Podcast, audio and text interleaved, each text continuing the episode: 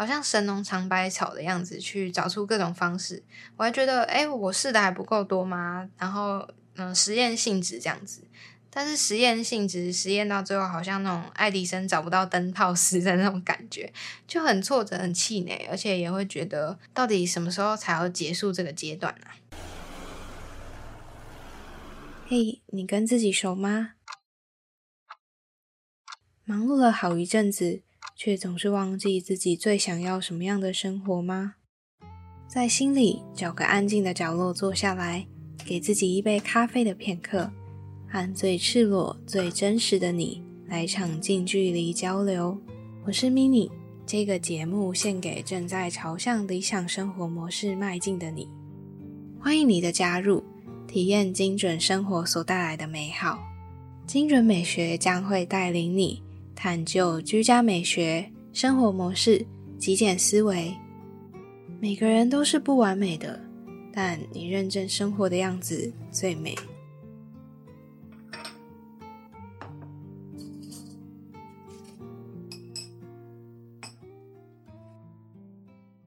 嗨，你好，我是迷你，陪你一起打造理想起居。这一集呢是诗意招领处系列，那同时也是在精准美学第二季节目的最后一集，也就是所谓的最终章。那这集的系列呢？虽然很少出现，但是在失意招领处这个系列节目呢，会邀请各方的朋友，还有让每一位听众来上节目聊聊对于自己想要放下的任何人事物中间的情感连接。那可以把失意招领处当成这段故事所留存的其中一站。如果有想要分享或者你想要断舍离掉的故事，也欢迎到 IG 来私讯我，或者是用 email 跟我报名。那在这个系列呢，目前为止都还是只有我一个人出现。其中的原因你应该可想而知，就是大家都蛮嗯不太敢去真正的表白心中表露自己心中的感情。那这一集呢，同样由我来开始，就由来结束嘛。这一集是会用非常真诚直白的方式来跟你聊聊。那同时呢，我想要分享我放下过去执念的故事。我想放下的这段故事，就是我过去在经营这节目大概两年多以来，我自己内心的种种执念。内容可能会有一点黑暗黑暗的，但是我还是会非常希望，如果今天你是常听节目的朋友，或是如果你也跟我一样，可能之前经历过一段时间的黑暗期，也可以听听看我的分享是怎么样从中找到一丝曙光的。那在节目的刚开始，因为是第二季的最后一集嘛，我想说我也稍微分享一下 Apple Podcast 上面的评论。因为其实从刚开始精准美学开幕以来到现在呢，我基本上很少很少去留意，还有去念，就是所谓上面的评论。到目前为止呢，也非常少人来留言哦。所以呢，没关系，我们在这一集速速的就可以马上把它带过。这样讲到底是开心还难过，不知道。好，那我先从最早开始的评论去做分享，然后从头到尾接到最近分享的一个评论，有点回忆录的感觉吼。首先呢，第一则评论是一位叫做叶雅婷的听众，然后他在二零二零的六月六号留言给我说声音好听，然后他打了五颗星。好，非常谢谢这位朋友。那我们接着第二则，第二则的话是在二零二一年的时候，呃，三月七号。发表的一则评论，标题是“内容很不错”，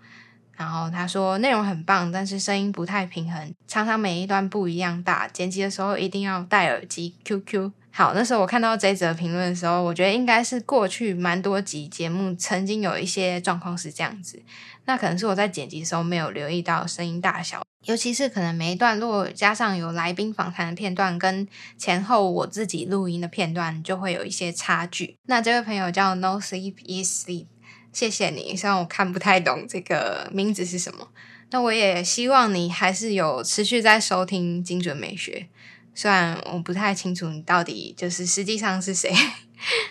好，那接下来呢？第三则评论是在二零二一年的三月十八。好，蛮开心的。好，这位朋友呢，他叫做 Says 菜嘛，不知道，因为他留的应该是法文，然后加上他的姓氏吧。他说声音跟你的题目一样精准又干净，很精准的讲出有选择障碍的人整理时的心理状态。未来有跟整理相关的单集时，会持续的收听。百叶豆腐小蛙，那他应该是这个节目的主持人，因为我有认识，就是这个节目。好，那百叶豆腐之前他们是在分享一些职业各行各业，那也非常祝福这个节目可以越来越多人收听。好，啦第四则留言是在二零二一年的四月二十七，他的标题叫喜欢，这个人叫做 QQ Cake。他说声音很好听，有条理，有内容，很喜欢听。谢谢你做的节目，爱心。好，非常谢谢你的留言，我觉得有被暖到，尤其是那个爱心。好，接下来第五则呢，是在二零二一年的七月二十七收到的，标题是喜欢。这个人叫做 Jonah Wei Chen。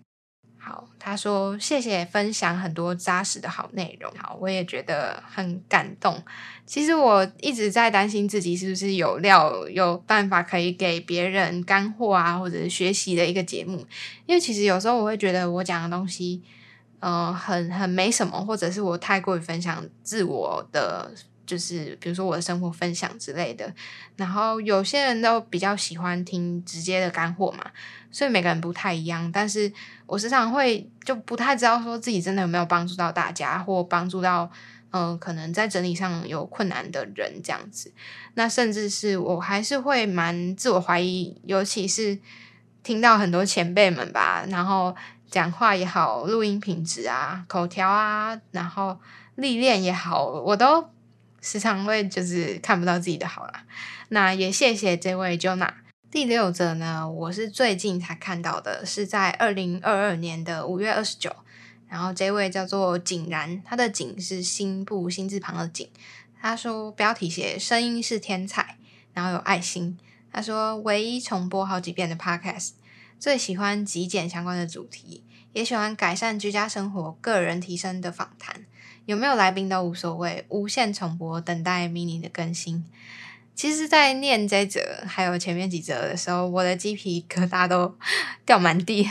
因为我觉得很感动吧，然后也加上，嗯，就是没有想到说，诶，其实自己分享的内容是真的有帮助到可能在收听的你，那我就先带过这样的评论，然后也鼓励你，如果在呃前面这两季节目，然后你听完之后有什么样的想法，都可以用评论的方式帮我打新评分。那 Apple Podcast 平台会是比较方便我让我看到的，但当然其他平台像 IG 还是，嗯，不管用什么方式给我留言，我都会觉得很暖，然后也觉得嗯录节目就很值得了。好，那其实在这一集节目的刚开始算是蛮欢乐，但是 接着下来呢就要分享比较偏不能说负面，但是我觉得是有一点小黑暗面的东西，毕竟。嗯，我之前很少在不管是 IG 或者是在 Podcast，很少去分享到我现在的状况。那通常我都是在讲报喜不报忧的状态吧，都比较聊我最近的成长啊，或者我最近新发现什么，然后是我我真的觉得很棒，希望跟你分享可以一起进步的感觉。那在最近呢，我终于。准备踏出这一步，我觉得是鼓起了 蛮多勇气的这一步，也就是，呃，我准备把第二季结束，然后也加上在最近我的人生吧，有遇到蛮大一连串的转折点，所以在这里也想要跟你分享一下，我前阵子到底发生了什么事情。其实，如果你有追踪精准美学的 IG 的话，你可能就有发现说，之前我有 po 文稍微分享一下，我可能觉得我突然找不到动力，然后突然找不到人生方向跟生活重心目标之类的。我觉得我的情绪反应突然变得很平静，然后异常到我觉得有点怪怪的。但是那时候我都一直在观察我的平静到底是来自于哪里，还有这样的平静对我来说到底有没有其他的影响。因为一开始我会觉得，只要不要是忧郁症，其实都应该不会影响到生活吧。但是这样的状态其实维持了大概一年左右，让我觉得自己都有点受不了自己这样的状态。那在这个期间呢，虽然我的工作都还可以持续的运作，但是我总觉得生活好像少了点什么。更可怕的是，可以说我在这辈子从来没有遇过这样子的阶段，就是呃，好像失去重心，失去目标。因为我其实从小到大吧，一直以来都是蛮清楚自己想要什么，然后也觉得我会选择到我觉得很有胜算的东西。比如说，我看到眼前有三个机会，我可能就会去追求我觉得最有胜算的那个标靶。虽然它可能背后代表的东西不完全是跟我想象一样，但是这个标靶追求完之后，哎，又有下一个目标，下一个目标。但是在发生这个瓶颈的这个事件之前呢？我突然发现，哎，我眼前的标靶突然没来由的消失，然后我就变得蛮慌张的。以前其实我选择的方向很多都是我可能没有体验过，那我真正想要去追求体验，然后最后有可能我没有办法得奖或者我没有办法成功，但是哎，至少我都从中有学到什么，我还是觉得过程也许比结果重要。但是在我失去重心、失去目标这件事发生之前呢，我有发觉说这些事情可能我讲的那些最有胜算的那些选择，可能它并不会是我真正人生想要追求的热情。比如说，我发现我追求某一个我觉得很好的公司，然后我很想去那里实习，但是结束之后我才发现，哎，好像只有空有那个名字和那些履历啊，或者是经历。可是实际上，我好像没有获得到我想获得，而且可以带着走，让我未来更进一步的事情。那或者是像整理师，我是在从事然后结案执行之后，我才发现，哎，真正的感觉不像我想象这样。事情也许就卡在这里吧，好像下一个目标不知道跳去哪里，所以我暂时就哎变得很空洞，然后也嗯，生活可以说是变得有点失序，变得有点混乱。做事情就步调变得比较缓慢一点。那在这一年之中，我很认真的去觉察自己的感受，用很多不同的方法，或甚至我觉得我求助了很多我认为可以求助的管道，去思考改变现状的可能性。到最后呢，我只能说，我真的只能用绝望来形容。有时候我会怀疑说，是不是让自己忙一点，然后忙到没有时间去思考，过得充实一点，就会没空想东想西。为什么现在好像这样子？是因为对什么事情都没有在乎的感觉吗？才会好像长得一副要死不活的样子？那或者我想过，是不是我的抱负、我自己 的目标不够远大、不够有理想，所以才会像这样子觉得很无力？我从中去抽丝剥茧之后，我自己其实一直以来都很清楚，诶，可能是因为某些事情去受到挫折，然后一蹶不振。可是认真分析起来，我却发现，就是这些原因，通通都是像一根一根的小稻草，慢慢的压垮我。那我实际上也说不出来到底原因是在哪里。最后呢，在不断的自我对话的过程，我发现我自己真的是一个矛盾的集合体，有太多我自己想要坚持自我的地方，可是我又太在乎别人的想法。所以在这段时间，我就无限的在脑袋里面有声音跟思绪一直在告诉我，有的是追回过去，有的怀疑自己，那有的会很困惑未来。可是我一直都知道说，哎，就是像学习极简啊，学习到整理啊，学习放下很多事情的这个过程，其实我自己都很清楚，我要学习活在当下。但是实际上，我在当下的状态下却是什么都做不了。我的思绪就是非常的乱，然后完全没有办法停止。有时候停止的话，就是待在那里，好像只是发呆而已，好像就是一个完全暂停，然后什么事情都没有做的机器。所以我在这过程中，我觉得我明确清楚有完成的，却只剩下的是我答应别人要做好的事情，比如说工作啊，交付一些案子啊。那些事情，我觉得我在做的过程却是非常的嗯充实，或者是感觉有在运作的样子。而且我在跟客户做接洽的过程，或者在跟人交谈的过程，我反而是觉得更有成就感的。因为其实，在交付工作的过程也会有回馈嘛，无论是好的不好的，就也许是被感谢啊，或者是诶有些地方没做好，可能会需要沟通跟同理对方在说什么。对我来说，这些事情的成就感，还有带来的充实的感觉，都大过于我平常在那边不知道在干嘛的感觉。甚至其实我一直有花时间去，嗯，不能说强迫自己，但是我会一直希望自己维持着在一边有看着一本书呃，好像有做事情会有进度的感觉。可是在这整个一整天二十四小时里面，我觉得时常会感觉到一整天过得怎么那么久，甚至我的行动也变得很缓慢，觉得每天都拖拖拉拉的去完成我觉得是责任的事情。那甚至我还觉得，比如说早上刷牙洗脸，然后洗澡啊那些事情，还有吃饭，我真的觉得怎么好像都这么的多余。而且到快要晚上的时候，我会觉得时间怎么还是这么早。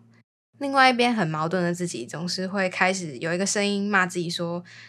没有人像我一样有这么幸福的烦恼，大家都正在为了自己的生活和理想打拼着，那怎么会有空去思考这些？可能思考赚钱、工作跟生存都来不及了。”我极度怀疑自己是不是真的有忧郁症的状态，但是我实际尝试了很多，我觉得可以去呃改善的方式，但是我最后还是停留在原地。状态的好坏顶多维持个几个小时，然后起起伏伏这样子。接下来我会跟你分享我到底尝试了哪些方式，然后在这个过程大概发生了什么。因为真的蛮多，就是数不太清楚，所以我只会简单的带过那些我使用了哪些方式。那如果你想知道更详细的过程，我打算之后可能用别的方式再分享。如果你真的很想知道的话，可以再来 IG 或者是 email 来告诉我。好，首先呢，我现在分享的这些没有按照时间的排序，但是我可以有点流水账的暂时快速的带过。我一开始的时候有尝试找过生涯教练，有大概三四堂课连续这样子，当然还有实作练习。那后来我又发现，哎，有一本书关于在讲怎么样获得快乐的方法。其实我有看 IG 的话，应该就有看得出来，我有在看书，然后分享到这一些书。看完了那本《快乐的方法》的书之后，我后来又看了其他，比如说有关于怎么样生活可以过得更顺流的书，然后还有尝试过自由书写，就是我之前很常使用的。很不开心的时候或思绪很乱的时候，我都会写在纸上。无论你当下在想什么，就是一直写就对了。那接下来我还有尝试过偏向是身心灵疗愈式的教练课程。那这部分的话，比较偏向是会去带你冥想啊，去观想，去想一些可能偏未来理想的样子，或者去疗愈你过去比较黑暗面、伤痛的部分。那这我也尝试过。接下来呢，就是我在疫情那段很严重的时候，有开始去规划自己每天练一小段时间的小提琴。接下来呢，还有去找过像张老师那种电话咨询，大概为期了四五次吧。还有去看了很多像 YouTube 上一些摆脱低潮的影片，那有包含一些我追踪一阵子或者我觉得诶他们有相关的心理学背景啊，去分享的东西。那我觉得看完其实都有一些方法可循，可是实际上我觉得没有非常的让我可以嗯在生活中看见我自己可以靠自己的力量去突破的方式。那还有，甚至在后面，我学着 透过花钱练习，感受钱对我的意义。这部分的话，是因为中间有一段时间，因为疫情啊，还有自己心理上的感觉吧，就会一直去想说，哎，钱对我来说到底意义是什么？那我没有说没安全感，但是也没有说到非常理解到底钱对我来说的感觉是什么。我也想说，是不是真的能够。透过花钱买到自己觉得快乐的体验啊、享受跟让我快乐的东西。那再来，我还有去研究各式的人格分析，比如说很有名的十六型人格，我有去了解属于我这样的人格会是怎么样，还有怎么样跟跟我相反的其他的人格去相处。然后还有去借着嗯引导式的冥想，或者是自己练习冥想。大部分都还是需要引导啊。这其中呢，我觉得有几个可以让我短暂的恢复一下状态，但是大部分都没有。可是我也有发现，我自己抗拒的事情其实能够带来一些效用。可是事实上呢，其实都蛮短暂的，顶多一天左右就会让我又回到觉得很怀疑啊，然后不能说低潮，就是反反复复不知道在干嘛的样子，很空洞吧？只能用空洞形容。那我中间就想过，是不是去找一份工作，让我自己真的很忙，就可以停息掉我这种想太多的状态。然后我有回想起来，我其实曾经有遇过像在整理的过程遇到的客户，让我能瞬间同理，诶，为什么客户的家里总是一团乱？还有生活状态跟心理状态的差异感吧。然后他们真正这样子的心理状态是什么？我可以真的完全的体会到。那我以上提到的那些方法，其实我也没有想要抨击说到底哪一个方法为什么都没有用。我只是想要提出我自己的纳闷，还有去怀疑说，诶，为什么对别人可能有效的方式，始终呢没有办法在我身上发挥效用？那我也盘算的最后一步就是，其实我之前有注意的一些问题嘛，所以如果我先乖乖的去看诊，我可能不会乱想太多，因为注意力的集中可以集中在我当下想要做的事情。那可是我一直很抗拒。去依赖药物这件事情，这是我目前的状态。因为其实我并不是真的非常的呃有到注意力的问题，但就在那个边缘，就是在有问题跟没有问题的临界值，所以我就一直在很犹豫吧。那甚至我有想过，哎，再不行的话，其实我对于呃潜意识这件事情，实在是也非常的有兴趣跟怀疑吧。所以我就想说，再不行的话，最后一步我就是要想要去找催眠师，那或者是想要尝试看看算命，去了解说会不会其实这段时间就是必然会发生的一个状态呢？我觉得很夸张的，就是我想到走到算命跟催眠，还有一些可能超自然这种的疗法嘛，然后只差没有去庙里收金的这个想法，我觉得是。真的人走到一个极端值的时候，他会想要求助任何的方法。就像有些人他有一些绝症，他的家人可能就是会非常的积极的去寻求各种方式。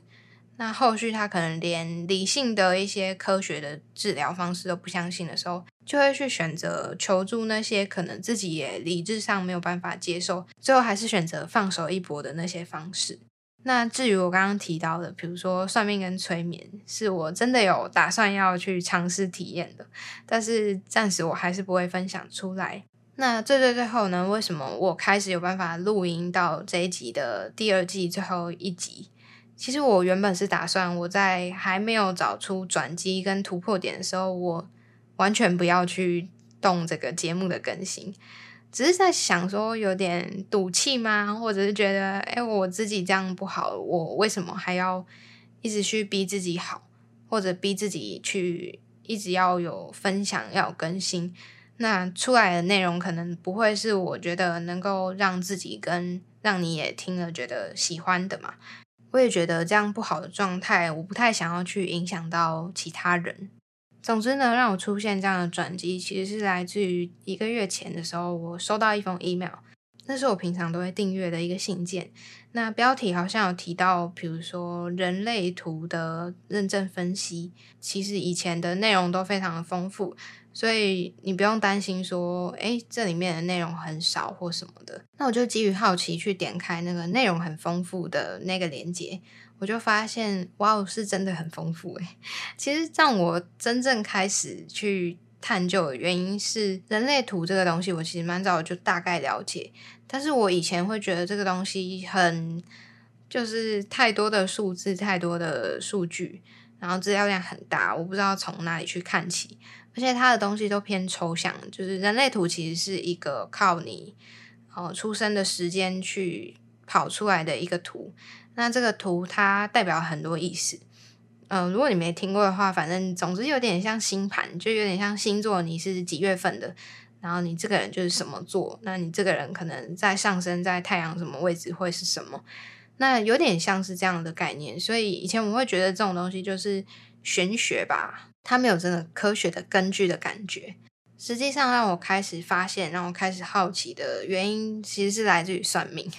很好笑，就是。我之前在看一个人他去算命的 YouTube 影片，然后他就有讲说，诶，他去算了什么紫微斗数啊，然后又找了塔罗老师，然后另外一个他就找人类图的解图师。我就很好奇，想说人类图它不就是呃很像星盘嘛？那为什么跟算命有关？然后他就讲一讲，我觉得真的非常的符合那个人的状态，而且可以讲到非常的仔细。我同时也在那个我刚刚说很多资源的那个网站去学习有关人类图的基础知识。那我发现，在刚开始接触人类图到现在这个过程，我看到很多东西是我自己不是很理解到，我自己原来是这样。但是其实讲完之后，我发现，哎，其实我真的是这样子。例如像我刚刚说十六型人格，它也是这样子的一种展现。但是十六型人格，它每个人去解读的方式有分不同的单位嘛，然后他可能讲出来的，可能官方讲的，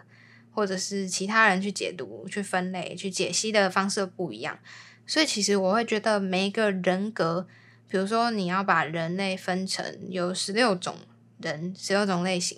其实它的划分还是太过于粗糙了，所以会让我感觉到，哎，好像模棱两可，也没有到真的很非常的了解我的感觉。还有人类图的差异在于，其实在我学习的那个过程中，我发现，哎，如果是这样类型的人，你要注意什么？你要怎么样去弥补？或者，哎，你要怎么样过生活？你会过得更自在？其实我觉得这是一个另外让我觉得很棒的辅助。尤其是我时常讨厌自己矛盾的那个声音一直出现嘛，可是我我更了解我要怎么样自己去运作那些我的身体机能或我的思考脉络，那我是不是就不会跟自己打架了？我觉得是来自于这里吧。那其实一开始我没有想要分享到这一，只是我即兴的有感而发，就想说，嗯，为什么我这么喜欢人类图，或者是为什么我好像一看就有种一见钟情，而且甚至是。让我开始突破了我原本刚刚我说那种黑暗或浑浑噩噩的状态，那就是来自于这里。目前呢，我现在其实学习的部分还算是非常基础，因为它其实有更深的，比如说，嗯，反正就是上面的数据啦，更 detail 的东西。所以，如果我真的很想要走入这个领域的话，是一个大坑啊。只是我现在的话，就会开始想要往这边去发展，或去。呃，从练习帮别人解图开始，就我刚刚说的那种，帮你看那个图，然后去告诉你说，哎，你可能是会需要怎么样去运作你自己会更好，怎么样生活，或你可能想要怎么样跟哪一类人沟通，你必须要怎么样注意哪些地方。我觉得这些都是一个可以带得走，然后你你可以使用很久、很万用的一个东西。因为这个工具很复杂，所以大部分的人不会去全盘了解，通常都有点像是请一个人去帮你解读，或者是去网站嘛，有些也会有这种付费的服务。所以，嗯，如果你有兴趣听到这里，想要去简单了解的话，我现在也蛮想要从练习帮别人解图开始。其实你不用担心我说的答案跟实际上给的不一样，因为它是有一套很。呃，基本的解释的逻辑在的，所以如果你有兴趣的话，就可以到 IG 或者是 email 寄信给我，跟我说一下你可能想要了解什么。更快一点的方法，还可以直接把你的图传给我。如果你不知道怎么产出这个人类图的话，其实你去 Google 人类图，然后点开网站，里面就会有提供你生日啊，还有你出生的时间点，然后它就会帮你解读出你的人类图。那以上呢，就是我分享我大概一年以来 真的起起伏伏的状态，还有我觉得非常糟糕的状态，我也都分享出来了。那在这个失忆招领处里面呢，我们要回归主轴嘛。我想放下，就是我在经营这两年以来节目，嗯，我过去的执着吗？或是我以前种种，不管发生了什么事情，我都想要在这个节目，在这一集去把它放下。那接下来一个段落，我会跟你分享我想要放下的是什么。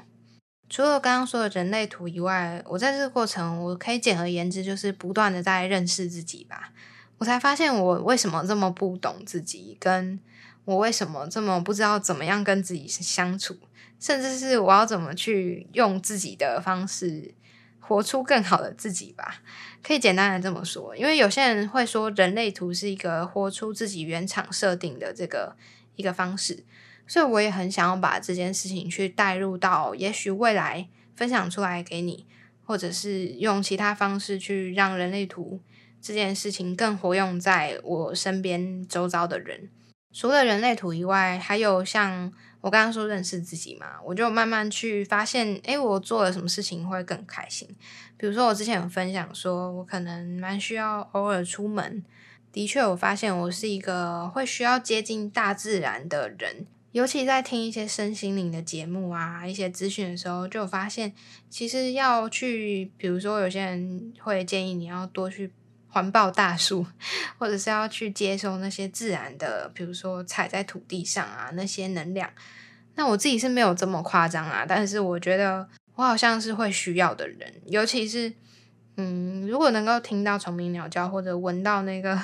泥土的味道，我觉得对我来说好像就是一种 不能说是吸毒、吸猫那种补充能量的感觉吧。我刚刚说的以上种种，比如说出门啊、接近大自然、和别人交流，甚至是人类图。这全部其实都是我自己以前会想抗拒，或者我觉得，哎，我就不是那挂的人，我就不是属于这样子领域的人呐。那神奇的是，我越抗拒的事情，反而会是我自己最后最终，嗯，有有可能有兴趣的事情。所以我觉得是要有开放的心胸去走入，像我刚刚说的身心灵领域，或者是，呃，我觉得我一开始抗拒的这些领域。抗拒的原因是来自我以往总觉得好像只有遇到那种重大伤痛挫折的人才需要靠这种方式去修复，比如说催眠啊，或是我刚刚提到那些找一些其他的教练或什么的。就我觉得，哎，我没有真的很需要啊，我觉得还 OK 啊，然后我都觉得，哎，我自己可以。但是没想到，我就没来由的变成了现在这个样子。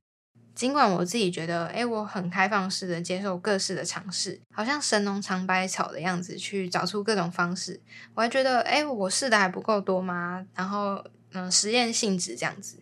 但是实验性质实验到最后，好像那种爱迪生找不到灯泡时的那种感觉，就很挫折、很气馁，而且也会觉得，到底什么时候才要结束这个阶段呢？结果最最最后呢，我才发现我心底呢，这也是在告诉我自己，我内心其实还是存在着很多既有的老观念，还有我自己过度理性的抗拒吧。虽然我连什么算命、催眠这些事情我都想要尝试，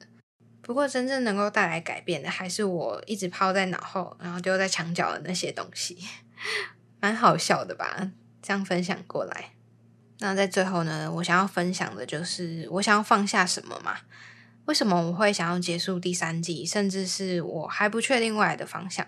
可是呢，有可能会有新的发展、新的进展。这个决定是来自于有一天晚上我突然的抉择。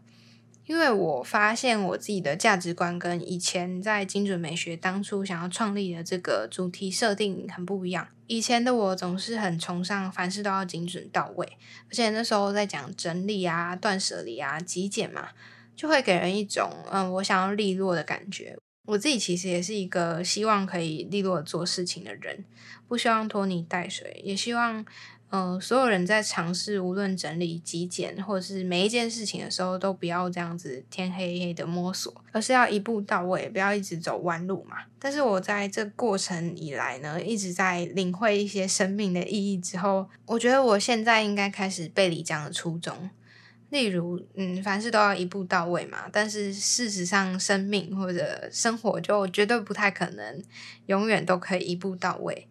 那你也不要去强求，而是要去看开吧。所以我就发现，哎，这个理念其实跟我现在是不太符合的。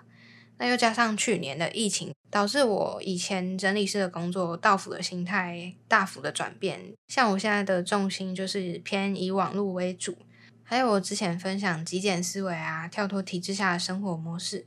我觉得应该要再更聚焦一点。以前的话，有时候我会因为我想要分享什么就分享什么。虽然我觉得看数据啊，还有听大家的回馈都还蛮满意的，只不过我觉得聚焦这件事情会是我现阶段面临到的功课。那除了我刚刚说的这些原因以外呢，还有在第二季开始，其实，嗯，自从不知道多少开始。每一集的更新频率变得非常不固定，我也开始在思索说，哎，是不是对这件事情我已经少了怦然心动的感觉？是不是有点疲乏、了无新意的感觉？所以我决定好好的整顿一下，无论是频率，或者是在内容上，还是节目内容以外，比如说时常跟你分享的早鸟精准报，还有之前有跟其他人合作的工作坊，我觉得这些都是我希望可以分享更好内容。的初衷，所以嗯，一定要好好整顿一下。那如果你还没有订阅早鸟精准报的话，在资讯栏连接都非常欢迎你马上点进去订阅，里面会跟你分享专属于你的私密对话，或是节目以外的心情分享和日常反思。当然，节目更新还有其他的消息都会第一个告诉你。